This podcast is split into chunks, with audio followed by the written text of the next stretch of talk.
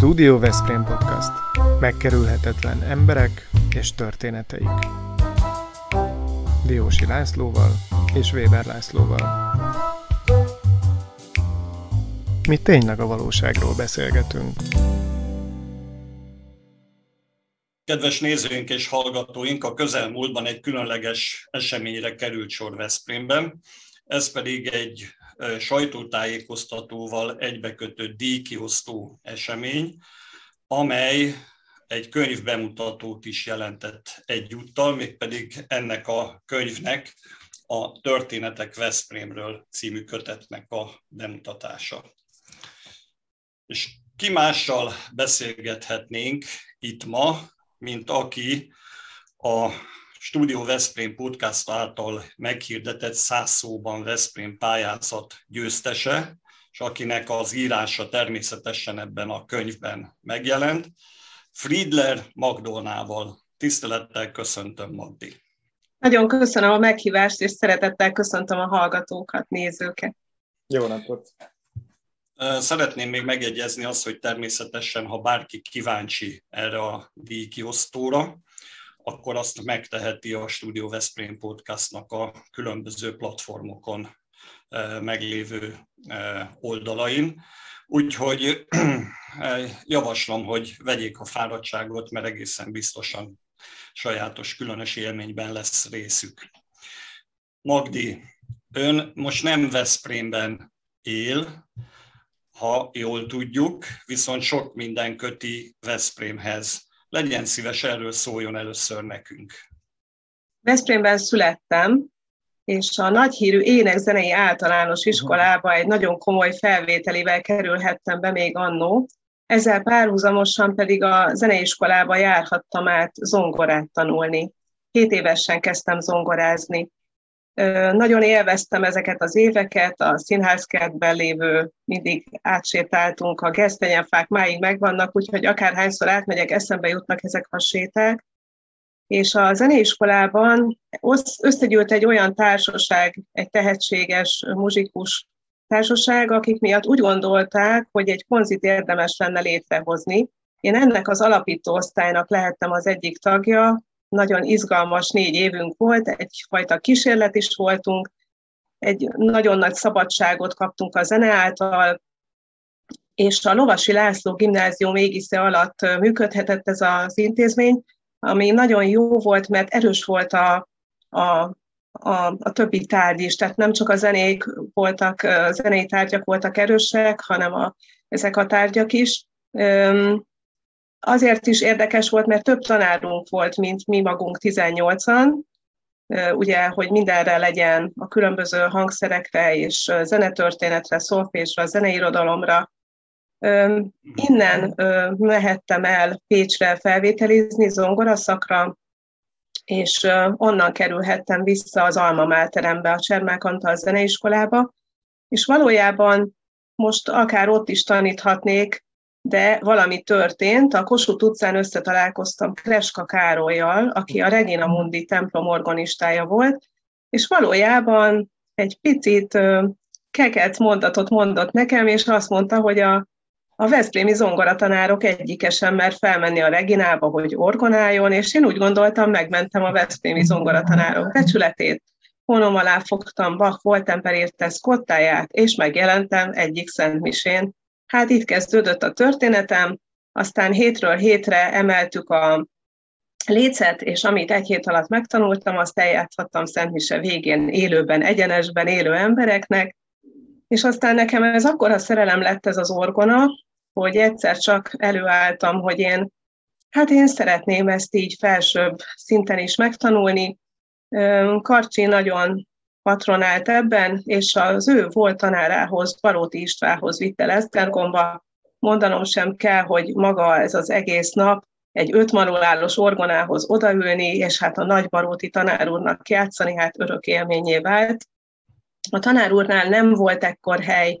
A Járdányi Pál Zeneiskolában tanított, és az egyik volt tanítványát Pál úr János ajánlotta, így a következő éven még izgalmasabb lett ennél is, mert hogy 40 óra zongora tanítás mellett, hiszen a Csermák Antal zeneiskola mellett a a, az Érseki Hittudományi Főiskolán egyházzene szakon is tanítottam, emellett a 40 óra mellett kiürítettem a szerdáimat, felvonatoztam Budapestre, és szerdán diák voltam, a hét többi napján pedig tanár, tehát nagyon érdekes, skizofrén helyzet volt így mindig más bőrbe bújni. Aztán a zeneiskola első osztálya után bekerült nekem is a bizonyítványomba, hogy felsőbb osztályba léphetek, és ez a lépés nekem a Zeneakadémia volt, mert csodák csodájára egy év hivatalos tanulás után felvettek. És akkor öt csodálatos éven volt. El nem szalasztottam volna, hogy én ezt nappali tagozaton csináljam. Óriási hatások, kurzusok, Olivier Latrinak játszhattam, ő a Párizsi Notre Dame organistája a mai napig, tehát végtelenül sok lehetőségem volt az orgonálást, csinyát, binyát kitanulni, és a diplomám is nagyon szépen sikerült, és ezután én még nem szerettem volna ezt befejezni, úgyhogy egy év múlva a doktori iskolába is felvételt nyertem, és ott még jobban nyílhatott a látóköröm, mindenféle más művészeti ágba, képzőművészet, tanulhattam történettudományt, még török atyához is járhattam kurzusra, és biztos, hogy nem véletlen, de az eltére is mindenképpen átjártam vendéghallgatóként, miért pedig Spiró György novellaíró kurzusára, és nagyon érdekes volt ez a fél évem. Megbeszéltünk vele egy tematikát, és mindenki név nélkül, szigorúan név nélkül adhatott be írásokat, amelyeket ezeken a két órás szeánszokon a tanár úr hát ízekre szedett, és hát a bölcsész hallgatók között én nagyon megbújtam szerényen zeneakadémistaként, mondvá, hogy ők sokkal jobbak, és hát ők is nagyon beleszóltak ebbe a kritikai tevékenységbe. Hát egyik alkalommal pedig meghallottam a novellám címét, hát a torkomban dolgott a szívem, hogy most mi lesz, hogy az enyém kerül gorcső alá, és nagyon szép emlékem volt, mert a tanár úr itt mondott egy olyan mondatot a novella felolvasása után, amely után nem szedték ízekre a novellámat, úgyhogy ezt a mondatot máig a szívemben őrzöm, és nagyon kedves számomra, és egy nagyon-nagyon nagy indítatást adott arra, hogy, hogy ezt folytatni lehetne. Hát akkor hangozzon el ez a, ez a mondat, ezt semmiképpen se hagyjuk. Hú, hát nem tudom, ezt a mondatot nem nagyon szoktam így elmondani, mert nagyon... Akkor Magdi tudja, De... én elmondok, elmondok egy másik mondatot, idézek magától. A, az említett díjátadóan hangzott el, amikor egy szerkesztő társam igyekezett egy merényletet elkövetni maga ellen, amikor is rámutatott az, az ott lévő zongorára, hogy esetleg játszon rajta, amire ön azt mondta, hogy de hát kérem, ez egy zongora, ez nem egy orgona. Úgyhogy megtudhattuk ott, hogy van lényeges különbség, de hát ezek szerint nagy bátorság volt annak idején. De jó, hogy így egy szuszra elmondta, mert akkor így egy szép pályaévet kaptunk arról, hogy a zenei pályán, és mellette egyébként az írói pályán is hogyan épült az a, az a karrier, ahova, ahova velünk együtt is most vezetett az útja. Ez nagyon szép ívű történet.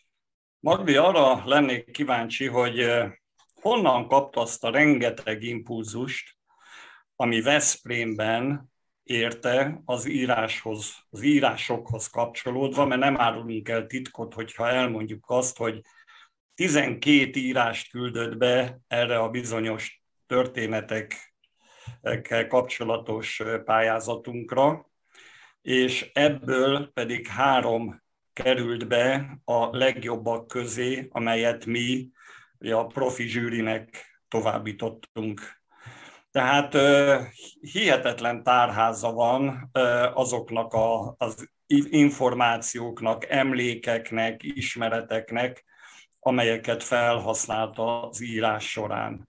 Hát sokaknak egy egész élet kell ahhoz, hogy ennyi sztorira felfigyeljenek, vagy ennyi történet megmaradjon bennük.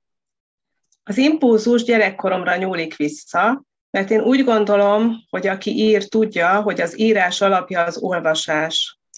Ö, egyke vagyok. Ezt és most a szüle... legyen szíves még egyszer elmondani, mert minden műsorban ezt hangsúlyozzuk, hogy olvasni, olvasni, olvasni. Ez így van. Én egyke vagyok, és a szüleim nem pedagógusként dolgoztak, és mikor a sporttáborok és egyéb táborok lementek a nyaramból, akkor én otthon töltöttem a nyarakat, és átolvastam egész nyarakat, óriási élmény volt, és az olvasást alkotásként is élem meg, mert a fantáziát és minden egyebet annyira megmozgat, amit semmi más nem tud. Tehát innen fakad, hogy valójában én amióta olvasok, írok is. De én ezt gyerekkoromban nem úgy éltem meg, hogy ez publikálásra vagy bármire megy. Egyszerűen az életem része volt, hogy bármi történt velem, öröm, bánat, én azt megírtam. Az is teljesen természetes volt, hogy ha nálunk születésnap, névnap van, vagy bárkit köszöntünk a családban, akkor kap egy verset, de nem csak ezt a kötött szótagszámú játékos kis rímust, hanem akkor legyen mögötte valami. Tehát, hogy én mindig régen a papírhoz nyúltam, pont a Spiro kurzuson kellett átszoknom a számítógépre, ami egy másfajta gondolkodást eredményezett, és hadd meséljem még el azt, hogy hol volt nekem ez a váltásom. Tehát 2013 karácsonyán egy, a Járdányi Pál Zenéskolában mindig tartunk egy karácsonyi ünnepséget, ahol egymást egyéb dolgokon kívül műsorszámokkal is megajándékozzuk, és amikor vidám évünk volt a zeneiskolában, akkor egy líraibb novellát olvastam fel sajátot, hogyha szomorúbb évünk volt, akkor egy vidámat, mindig bevontam a, a kollégáimat is, és 2013-ban jött oda egy nyugdíjas kolléganőm, egy nagyon kedves zongoratanár, hogy ő úgy érzi, hogy ebben több van, és valami bogarat beültetett a fülembe, és én azóta ö, figyelek arra, hogy esetleg ezek az írások meg is jelenjenek. 2014 március 9-én egyszerre jelent meg két publikációm, tehát nincs is elsőm nekem, hanem egyszerre kettő lett egy napon, és azóta minden évben sok-sok jelenik meg antológiákban, folyóiratokban. Azt is elmondhatom, hogy ez a térre eltett Veszprém az 55. publikáció, mert vezetem egy kis táblázatban, hogy tudjam. Nagyon szeretem a pályázatokat, mert hogy egy külső visszajelzést ad tehát nagyon sokszor csak jeligével küldök el egy írást, és nagyon sokszor szeretnék ott lenni mögött egy kis webkamerával nézni, hogy az az írás hogyan fickándozik, és kiolvassa, és mit gondol ha róla. Ha látta volna, hogy a mi... Hát... Igen, viszont Magdi engedje meg akkor, hogy itt most avassuk be azokat, akik még nem találkoztak ezzel a térre eltett Veszprém írással. Most Pap Lévi, a színművésznő, előadja ezt az írást, és meghallgatjuk közösen. A ropogós cseresznye, a szilva és az eper csatáron a telken termett. A szomszédok kajszit szoktak átadni. Az áfonyának titkos helye volt a lackó forrásnál, a magva váló őszi barackot a piacon szokta beszerezni. A ribizli, az egres, a naputcai barátnőtől, a bodza a jutasi kiserdő bokrairól, a csipkebogyó a vitéz kilátó mellől került haza. A József Attila utca öreg fái szedret adtak, a megy és a körte a Viola utcában érett az unokahúgnál. Amikor a gyümölcsök befőtt, lekvár, szörp formájában üvegekbe kerültek, olyan volt, mintha az én drága nagyim a Martinovics téri Spice gyümölcsös papírral díszített polcain egész Veszprémet eltette volna télire. Meghallgatva ezt a, ezt a térre eltett Veszprém eh, címre hallgató írást, azért én nem, nem tudom elkerülni, vagy megkerülni azt a gondolatot, ami létrejött bennem, hogy maga létrehozott egy Veszprém univerzumot tulajdonképpen, tehát amikor elolvassuk a, a 12 írásot, akkor, akkor egy komplett Veszprém világ, Veszprémi világot látunk. Én ebből kiemelek néhány eh, ízt, amit én ezekben éreztem, aztán majd, majd mondja, hogy jól éreztem-e azt, amit kellett. Ilyeneket írtam ki magamnak, hogy a 20 emeletesben lakó vak és az öt kifli, vagy a Veszprém gyümölcsös kert, ugye ez az elhangzott novellával kap, kapcsolatban, a 13-as buszról kidobott, lerágott csirkecom, vagy a Wartburgot bőrkesztyűben vezető csöpi mama, aztán a Veszprémi macskák, ugye, és a függöny csipeszek a lisztes zacskóban. Tehát, hogy, hogy ennyire, ennyire színes és változatos az a világ, amit maga eh, hord magában Veszprémről. Ez valóban a gyerekkorból szökkent így szárba, és a, az ápolásával hogyan állunk? Biztos vagyok benne, hogy a gyerekkorban rengeteg minden gyökerezik. Hát ezt eddig nem mondtam, de ugye a százszóban Budapest pályázat legelejéről nem értesültem, de a második évben én már oda pályáztam, és én ott mondhatom, hogy már elég gyakorlott pályázó vagyok, és a kiskönyvben is sok íráson megjelent. A, Tehát, könyv, a kiskönyvben, a pocketben. A pocketben? A poketekben is, a tavalyiban nem, de az előtte lévőkben igen, tehát kis sorozatom van már belőle, és tehát, hogy körülbelül tudom, hogy milyen, hát nagyon széles sávon lehet írásokat adni, és megmondom őszintén, hogy én nem is szeretném magam beskatujázni, hogy én csak lírai és megemlékező novellákat, kis novellákat szeretnék írni, hanem én nagyon-nagyon szeretem az abstraktot is.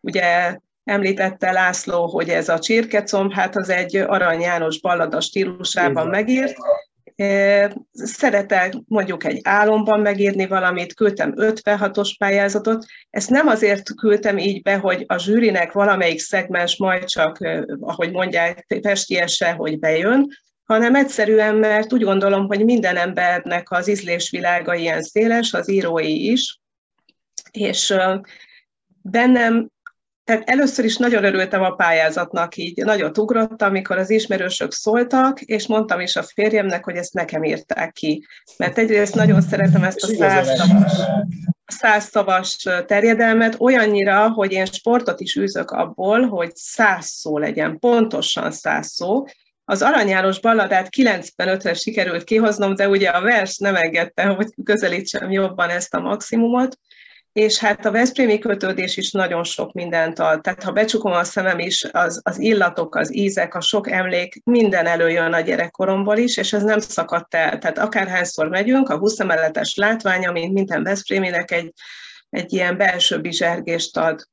Öm, és hát azért küldtem nagyon sokfélét, mert én is ilyen vagyok, és öm, és egyszerűen a témák, ahogy így jöttek, mindegyik más műfajt kíván, mert ugye a száz szó az egy terjedelem, nem egy műfaj, de azon belül rengeteg mindent lehet tenni. A novellák pedig nem úgy íródnak nekem, hogy leülök a gép elé és nézem az üres Word dokumentumomat, hanem először fejben. Tehát előjön egy ötlet, és akkor az egyszerűen valami utat talál magának, mint a folyó a tengerbe, az kimossa, és mikor leülök, akkor már csak leírom. Agri, most egy roppan nehéz kérdést fogok föltenni önnek, de mindenképpen szeretnék egy határozott választ kapni. A következőről van szó. Ugye beküldött, ahogy mondtam, 12 írást. Ha most ön lenne a zsűrinek a, az elnöke, Melyik lenne az az írás, amelyek, amelyet egyébként a leginkább preferálna, vagy preferált volna, vagy amelyről azt gondolta, na hát ez díjazott lehet? Hát a hivatalos válasz a térre eltett Veszprém, nem de ezt ugye a ezt a választ nem, nem fogom megmondani, mert volt egy preferált írás, amit úgy gondoltam, hogy biztos. Most mondja én meg, azt... legyen kedves megmondani nekünk. Én a különös reggelt gondoltam. Tudtam, mert... ahol megfordul Gizella és István. Igen, igen, mert az Tudtam. egy absztrakt, és gondoltam, hogy ez talán fönnakad a szűrőn, de Megmondom őszintén, hogy a térre eltett Veszprém nekem óriási meglepetés volt, mert azt egy kis nüansz volt, egy, tehát hogy egy megjelenik Veszprém íze egy kis pályzpolcán, valójában a nagymamámra való emlékezésként írtam, és nem gondoltam, hogy ilyen világrengető, de nagy, nagyon örülök neki, és innen látszik, hogy az írás szubjektív. Tehát, hogy ha mondjuk a 12 írást oda lehet adni 12 embernek, akkor lehet, hogy mind a 12-nek másik tetszik, és ebben pont ez a szép. Uh-huh. De azért hadd mondjam el, hogy ezt is eláruljuk, hogy a zsűri tagjai egyedül az ön írása esetén nyilvánítottak egységes véleményt a térre eltett Veszprémről, mert mind a hárman kilenc pontot adtak erre az írásra, tehát majdnem a maximumot. Ugye azt kértük, hogy nullától tízig pontozzák az írásokat, amiket továbbítottunk, és hát hihetetlen nagy különbség volt Praznoszki Mihály, Géci János és Nyári Krisztián osztályzata, osztályzatai között, Itt viszont abszolút egységes volt a döntés. Nagyon viszont, érdekes. Viszont Nagyon ehhez, ehhez hozzáfűzném még azt is, ezt neked is mondom, Laci, hogy én tegnap este találkoztam az egyik Magdi egyik riválisával, aki szintén rengeteg írással jelentkezett, és a térre eltett Veszprémről azt így rám nézett, és azt mondta, hogy ez egyszerűen szép. Így, egyszerűen szép. E, én azt gondolom, hogy egy riválistól egy ilyen elismerés is fontos információ. És nekem, az is, nekem meg az nagyon tetszik, hogy ugye önök most már megismerték egymás írásait, meg találkoztak is, mint írótársak, meg díjazottak, és látom, hogy a különböző oldalakon, közösségi oldalakon milyen kedvesen, szívből jövő módon üdvözlik egymást, illetve gratulálnak az egyes írásokhoz. Nekem ezt tetszett az övében, az önében, a tiedben. Szóval ez, ez, ez nagyon, nagyon kellemes dolog, hogy egy ilyen író közösséget sikerült összehozni, de azért most abszolút profiról volt szó eddig. És én nem szeretném azt, hogy azok, akik a jövőben esetleg írnak, teljesen elmenjen a kedvük az írástól, mert hát itt csak profit nyerhetnek. Mondjon azért valamilyen biztatót legyen szíves, hogy hogyan kell azt csinálni, hogy valaki az amatőrségtől eljusson odáig, hogy beküldjön olyan írásokat, amelyek, amelyek igazán jónak minősülhetnek. Hát ugye definiálhatjuk, hogy ki az a profi író. Ugye hát így íróiskola nincs, ahol egy diplomát lehet kapni. Én úgy gondolom, hogy az már egy kicsit profi bíró, aki nem, nem úgy olvas, hanem íróként olvas. Tehát, hogy mondjuk ha valaki olvasóként olvas el egy könyvet, akkor ő főként a tartalomra figyel, hogy miről szól a könyv vagy az írás. Az író pedig, az írói szemmel való olvasás pedig formát is már keres. Tehát megmondom őszintén, hogy a pályázatra, amikor készültem, én ezt nagyon komolyan vettem ezt a pályázatot, és például aki szeretne komolyabban belemélyedni, tanácsolom neki, hogy olvasson el novellákat, és mondjuk csak az első mondatot. Tehát az első mondat, ugye az első bemutatkozás is nagyon fontos, egy képnek az első látványa, tehát az első mondatban már egy novellánál bele kell, hogy nyakig kerüljek valamibe. Ebben a száz szóban pályázatban még a címet is felhasználhatom erre és nincs profizmus. Megmondom őszintén, hogy én sem vagyok profi, mert egy novellás kötetet szeretném, ha megjelenne, de még nincs önálló kötetem, csak a szívem vágyában van, hogy az általam nagyon preferált magvető kiadónál, ami a profizmus profizmusa, és az általam nagyon szeretett írók tárháza könyvei ott jelennek meg, hogy egyszer sikerül ott megjelennem talán a következő években, de én nem tartom magam profinak, egyszerűen csak figyelek arra, hogy nem, nem csak helyesírásilag legyen rendben valami, hanem a formáját felépítve, vagy hogy a tartalom. És a másik a novellánál a csattanó. Tehát nagyon fontos, hogy nem préselek bele mindent az elejébe, hanem a végére is tartogassak valamit, és akár a végén az utolsó mondattal megfordíthassam az egészet. Ez a novella, a térre eltett Veszprém, egy nagyon kis egyszerű felsorolása annak, hogy hol teremnek gyümölcsök Veszprémben, de nem ez a lényeg benne, hanem az utolsó mondat nélkül ez nem áll meg. Uh-huh. És ugyanezt történt azzal a vak emberrel, ezt is meséljen legyen szíves a közönségnek, mert ott van a csattanó. Végig, most megmondom őszintén, egy kicsit olyan unalmas volt, megyek, mi, mi ebben, mi ebben a, és baráti társaságban, családban, én mi teszteltem az írásokat, és eh, hallgatták, hallgatták, és a legvégén a leg, mindenkinek a fönnakadt a szem, és azt mondták, hát ez zseniális. Szóval foglalja össze, legyen szíves pár mondatban ezt az írást. Hát kitaláltam egy bizonyos János bácsit, aki a 20 emeletes 8. emeletén lakik, és naponta vagy hetente több alkalommal megtesz bizonyos lépést a 20 emeletestől a piacig, és útba ejt egy pékséget. Mindenki tudja, hogy melyik pékség és melyik piac, és megpróbáltam úgy megírni a történetet, hogy csak illatok, hangok szerepeljenek benne, és az utolsó mondat legvégére tartogattam a puskaport, amikor hazaér, maszat nedves orra, és aztán a sarokba támaszthatom fehér botomat, tehát ezzel a bizonyos két szóval úgymond meg lehet rengetni ezt az egyszerű írás, mert akkor döbben rá az ember, hogy valójában látvány nem, nem olvasott a történetben, csak egy vakember idézőjelben szemével mentünk végig ezen a roppant egyszerű útvonalon, ahol ezrek mennek végig naponta Veszprémben, de egy picit másképp. Itt a beszélgetés vége, beszélgetés vége felé muszáj megkérdeznünk, hogy ha 2023-ban újra jelentkezik a százszóban Veszprém, akkor egyrészt számíthatunk-e újabb írásokra, másrészt pedig ettől függetlenül a jövő évre vannak-e, vagy akár erre az évre olyan tervei, ami akár a magvető felé viszik. Hát nagyon remélem, hogy a Jóisten egy medret fog találni nekem a magvető felé, és ha, ha a szívemre hallgatok, akkor természetesen pályáznék jövőre, de az eszemre is hallgatnom kell, és úgy gondolom, hogy ha valaki megnyer egy pályázatot, akkor nem érdemes a következő évben indulnia, úgyhogy én nagy valószínűséggel jövőre, ha megszakad a szívem is, de nem fogok küldeni írásokat. Okay. Hogy nagyon szépen köszönjük, hogy rendelkezésünkre állt. Gratulálunk még egyszer. Fantasztikus volt, amit alkotott, és azok az írások, amiket eljuttatott hozzánk. És úgy gondolom, hogy egy nagyon jó példát mutat és jelent a jövőre vonatkozva mindazok számára, akik majd vélhetően fognak írni, és egyre bővül az a közösség, amely a továbbiakban Veszprémre úgy tekint, hogy érdemes ezeket az emlékeket, eseményeket, történéseket, sztorikat megörökíteni.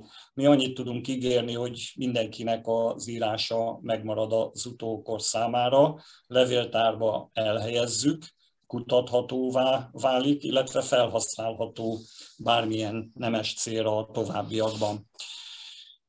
Kedves nézőink és hallgatóink, támogatóink a Royal Kert Kft., a Targonca Trade, a Nelson biztosító Alkus ZRT, az Assix Intersolar, a Nyugalom, az Unilever Algida, a Westlife Sofia, a Ring Auto, a Bramag BMI, a Kuti és Fia Kft., a Tornai Pincészet és a Hester's Life. Ezeket mindig így elmondjuk, elolvassuk, de ne vegyék ezt formalitásnak, mert ahhoz, hogy egyáltalán ezt a könyvünket kiadhassuk, hogy a díjkiosztót megszervezhessük, hogy díjakat adhassunk át az arra érdemeseknek, ahhoz a, az egyes cégeknek, lokálpatrióta vezetőiknek a támogatására és segítésére volt szükség, úgyhogy ismételten szeretnénk ezt megköszönni mindenkinek, aki részt vett a